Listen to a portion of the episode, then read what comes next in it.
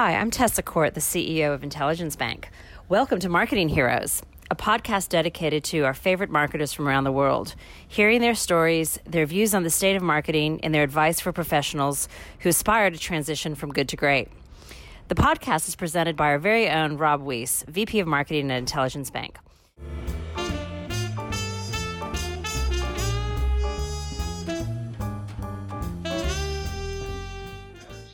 If Evernote's 225 million users were a country, they would be the fifth most populous on the planet, behind only China, India, the US, and Indonesia. The person responsible for this growth is Chief Product and Growth Officer Andrew Malcolm. Andrew has one of the most impressive CVs in Silicon Valley, with senior marketing roles at HSBC, Hotels.com, and Google, as well as a senior operations role at venture capital firm Silver Lake. He holds a BA from Harvard and an MBA from Stanford. Full disclosure, I've been using the productivity app for 10 years to manage my work and personal life across my devices and remain a fanboy. I am delighted to welcome Andrew to the Marketing Heroes podcast. Hey, Andrew. Pleasure to be here. I think you may have managed expectations the wrong direction, though, with that introduction. not at all. Not at all. Now, you've written that 60 days before you even joined Evernote, Business Insider called them the first dead unicorn, which is bananas. Why did you join, and what has been some of your major achievements? Uh, well, I like to think that I joined because I love to uh, address a bigger challenge that's out there, but it might be because I didn't really do enough diligence. Either way, uh, I think Evernote presents a unique opportunity for anybody in product and marketing to have to think about things in a slightly different way. So, the first thing is I think anybody with such a role should have a unique relationship with their product. And I certainly have that with mine. My first note was taken on my birthday in January 2011 when my present to myself was that I was going to be a better manager. And I was a pretty god awful manager at that point. I never followed up on one to ones, I didn't take meeting notes. And I was going to use Evernote and, and, start to be better at those things. And I did. And that relationship was, uh, I'm not going to say superficial, but it was very transactional. And every day I used Evernote, and that was great. But then 10 months later, my dad took ill and all of a sudden i needed somewhere to manage all of his medical records and then uh, as he got more and more sick we needed to manage all the legal documents and then we needed to manage his will and all of a sudden i wrote his eulogy in evernote and this product that was at one point very very professional and just a tool became an emotional thing for me that now houses the sonograms of my kids and all of these very personal things as well and i don't think there are that many products and that many brands that can transcend the personal life and the professional life in such a way. And the chance to work on something like Evernote that could do that for this number of people is really unique, I think, in the world. They're just, you're not going to come across this very much. And so uh, that, that challenge, I think, was an incredible opportunity. It's also like a super scary moment because when you think about our marketing budget that basically comes down to maybe two cents per user, uh, what are you actually going to do that is going to affect the company and the performance? Because you can't do marketing in the same way that we've always talked about it. If we spent our entire marketing budget in Melbourne or San Francisco, we would not move the numbers in Melbourne or San Francisco. And so that presented a second challenge, which is not only the scale is the scale at which you have to try to start thinking. And that means that you're not just going to try to figure out how are we going to buy digital media and do those things, but in fact, how are we going to use data? How are we going to be what we call creatively analytic in a way that we can marry incredible storytelling about those sto- user stories that we have with the data that allows us to tell them in an almost automated, personalized way? And that combination of things, when I left Skype, I thought I had, hit the top of my career. I never thought I would get to do anything like that again. And then somehow, two years later, I got the chance to try again here at Evernote.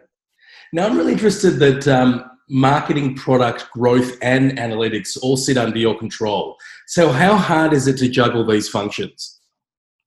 Uh, I like to think that it is just intellectually interesting to go from uh, a meeting about regression analysis to a meeting about copywriting and trying to do those two things in, in a row. But the reality is the only way to do this effectively is to find a great leader of each of those functions and let them worry about how to make those functions awesome and you worry about how you make sure those functions are aligned and connected.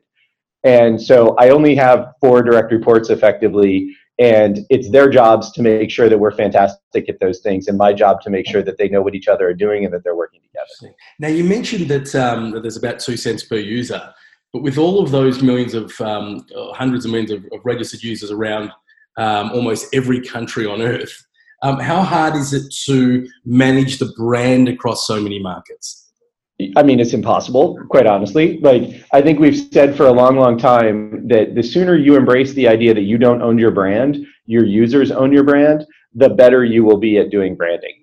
And that is, uh, I think, especially true for products like Evernote, where what we do is cool, right? Like the ability to capture anything, sync it across any device, and access it from anywhere in the world forever, awesome. But what people do with us is the inspirational part and it's those things that make our brand special because it's not the bits and bytes, it's the stories about what people do that might actually change the world a little bit because of the way they're a little more organized, a little bit more accomplished with what they can get done with Evernote. And that's what our brand, I think, has come to mean to people. And that isn't something that we manage. It's something we try to cultivate by letting people tell their stories. But those are other people's stories, not ours. And we're, I'd say, a nerdy group of people who are awfully um, excited about how humble we get to be about it because we don't actually have to go tell people how cool we are. They get to tell people how cool what they can do with us. On the on the brand issue, I mean, I'm keen to learn more about uh, your brand refresh late last year. So, how did you approach it, and and and how was success measured? So, I, I in no way will ever claim that I am an expert in brand. And uh, in fact, I get I'm so honored to be surrounded by people who know so much more about this than I do. Because the first time that you step up and look at a brand, you're like, whatever, I can do this, right? It's about some values and some colors and we're good to go, right? But the reality is the brand isn't owned by marketing anymore, right? In a lot of Silicon Valley startups now, brand is a direct CEO responsibility because 90% of the interaction that a user is going to have with our brand is going to come in the product. And what you really want to do with the brand is instill in the company what it is that they should be bringing to life. Because if there is any asynchronous nature between um, the values of your company and your brand pillars, then you haven't really done your job correctly. And so, what we thought we needed to do was not only demonstrate that there's a next generation of Evernote that's out there after 10 years, but also demonstrate that what we started out to do is still something very powerful around remembering everything but that alone is not what we aspire to be. That's not the only end game. Ultimately, the vision that the company began with was to be an extension of the brain. And brains do so much more than remembering things. And it was time for us to show that the elephant is certainly the remembering part, that, but it's turning those ideas into action that is the next generation of Evernote. And how we do that needs to be communicated crisply and clearly. And that's the strategic reason for doing that. It drew a line in the sand after somebody had told us that we were the first dead unicorn and said, in fact, we're not. We just cracked 9 billion notes.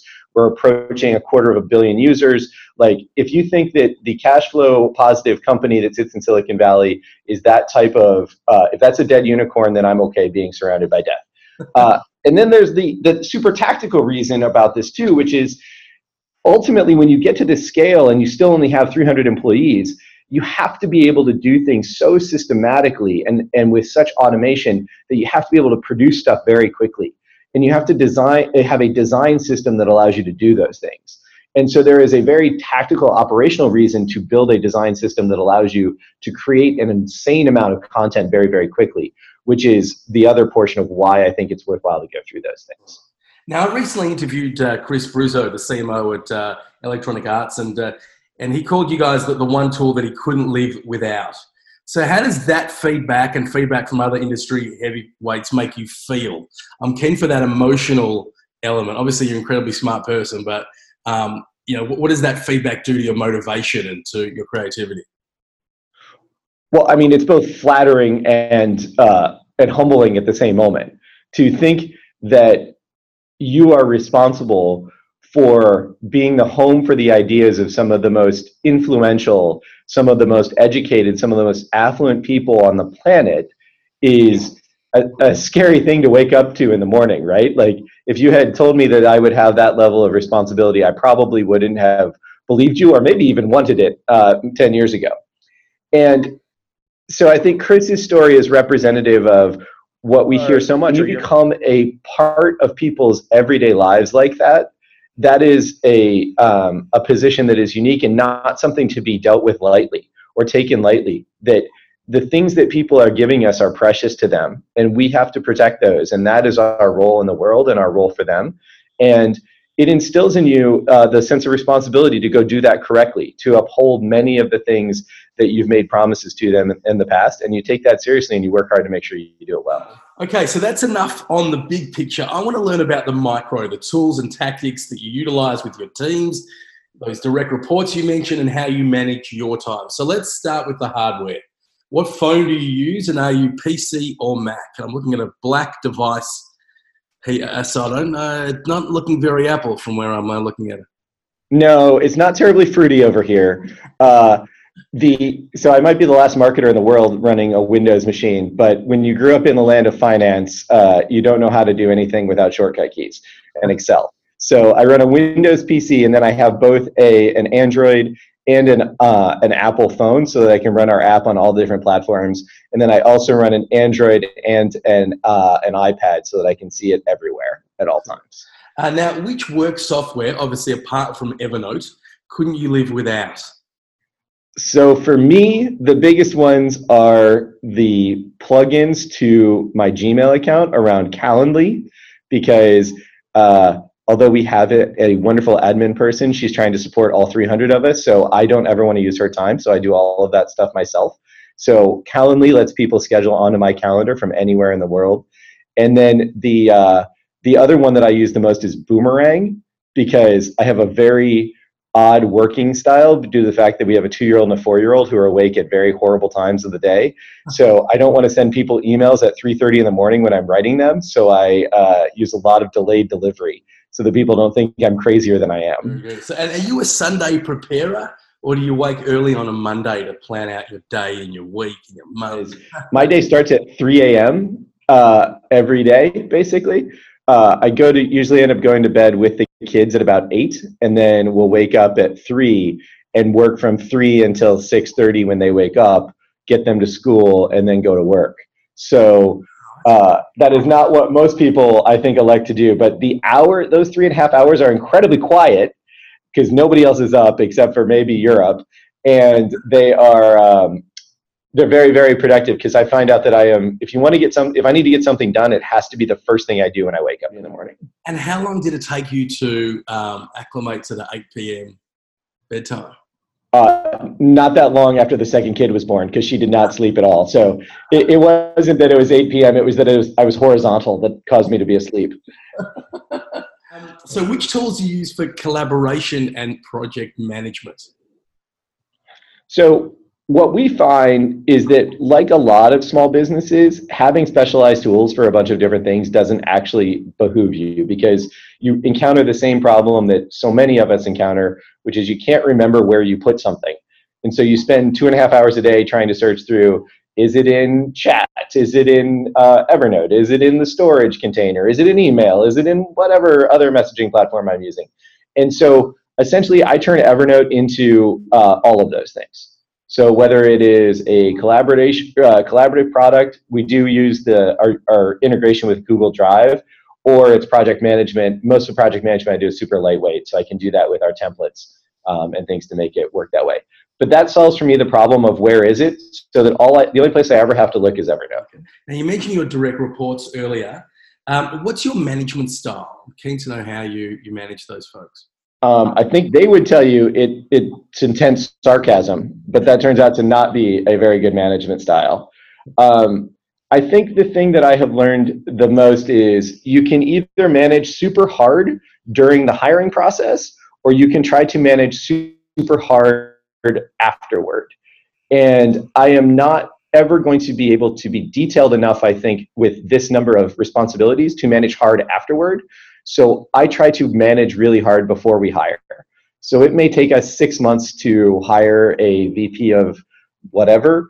but once we get that person, they're almost always the right person. And from there on, my management style is to let them be them and see how far they can go.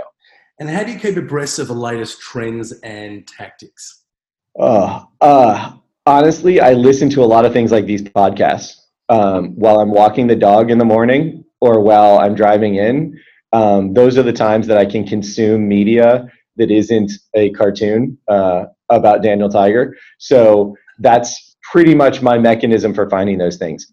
But I find that these conversations often cut through what could be hours of reading to find a few experts who can say, hey, these are the two to three things that you really, really need to read. And one of the best apps I found is Blinkist that will summarize giant books for you into 10 pages. So you can read a book basically in the time it takes for, you know, let's say a use of the restroom or something to that effect. And finally, what advice would you give a younger Andrew Malcolm? I think the biggest thing I would have said to I would say to my younger self would be relax. It's going to be fine. Um, I was one of the I'd say early generation that incurred an incredible amount of student debt, uh, and I freaked out about that. And so I don't know how many sort of early college grads are listening to these things, but I thought that my answer to that was to try to go figure out how to make as much money as you possibly could when you were 22 or 23. And it doesn't really matter. You're not going to ever make that much money when you're 22 or 23. So you might as well take that time and do something that you really like because you'll end up doing it so well that you'll find the career that you want instead of a job that gets you started. And so I think if I had anything to say to myself or other people at that stage is uh, choose based on the choose your criteria for your first jobs very wisely because they are going to dictate more than you might realize for the next 20 years. Well, Andrew, we wanted, just want to say a big thanks for, uh, for joining the Marketing Heroes podcast. And uh, from all the team at uh, Intelligence Bank, I want to thank you and, and wish you, uh, and of course, Evernote, all the, all the very best moving forward. Thank you. We're so excited to be part of this. Appreciate all the use and all the support.